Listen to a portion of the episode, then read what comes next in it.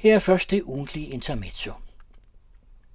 Staten Israel har for jøder og sympatisører af Sion med få forbehold stået som levende symbol på konsekvensen af den ret og rimelighed, jøder har været frarøvet i et så forfærdende omfang, at det i tidens løb kostede millioner livet.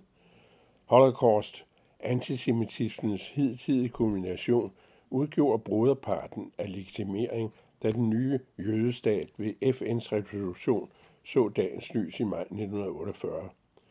En jødisk national bevidsthed, i hvilket omfang denne findes ud over den nu stærkt betonede i Israel, er i hvert fald ikke entydig, men følelserne er stærke.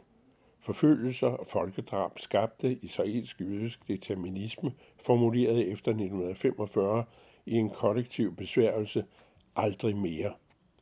Den ydmygede jøde under antisemitismens å, den prydede ghettojøde, den voldtagende, myrdede, lemlæstede, hjemløse jøde, dannede og udformede det smalle, militært set vanskeligt forsvarede land mellem Jordan og Middelhav, Libanon og ørken, og gjorde dette til hjemstedet for den selvbevidste, den kæmpende, sejrende jøde, ikke i kaftan og krøller, men bevæbnet i støvler og korte bukser.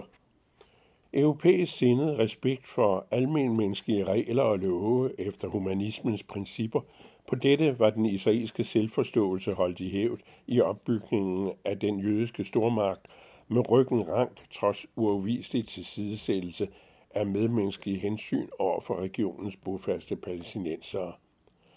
Under indtryk af mellemøstlig modvilje og arabiske angreb kunne Israels tilpassede udgave af den evige jøde se sig selv i øjnene og samtidig henvise til den humane forpligtelse med i centrum.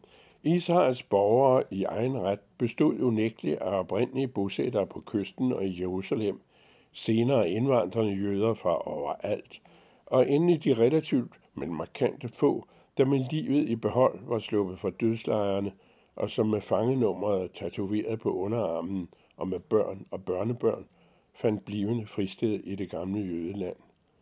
Israel er formet af disse kendskærninger, samt af de tragedier, statsdannelsen også medførte, og som immervæk kostede mange andre liv end jødiske.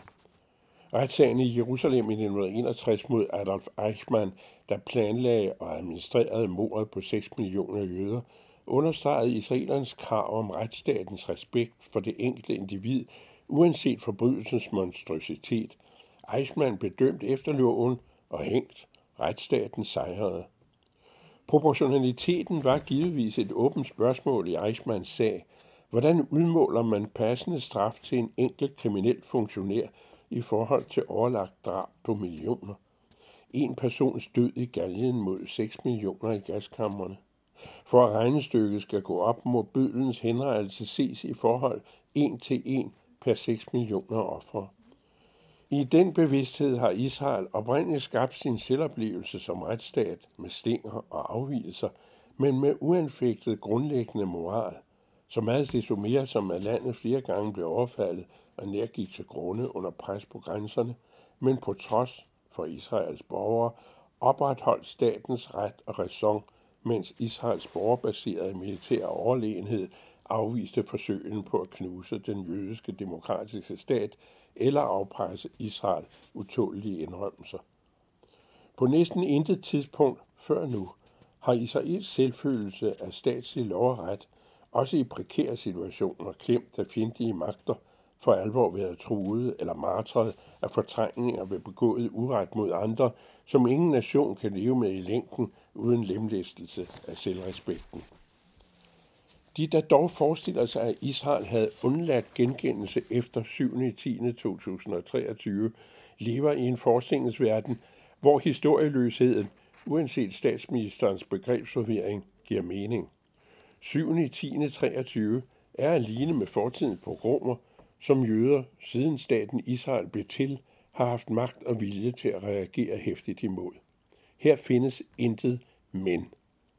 Når det er sagt, gælder proportionalitetsprincippet naturligvis fortsat ikke for palæstinenserne og deres børns brune øjnes skyld.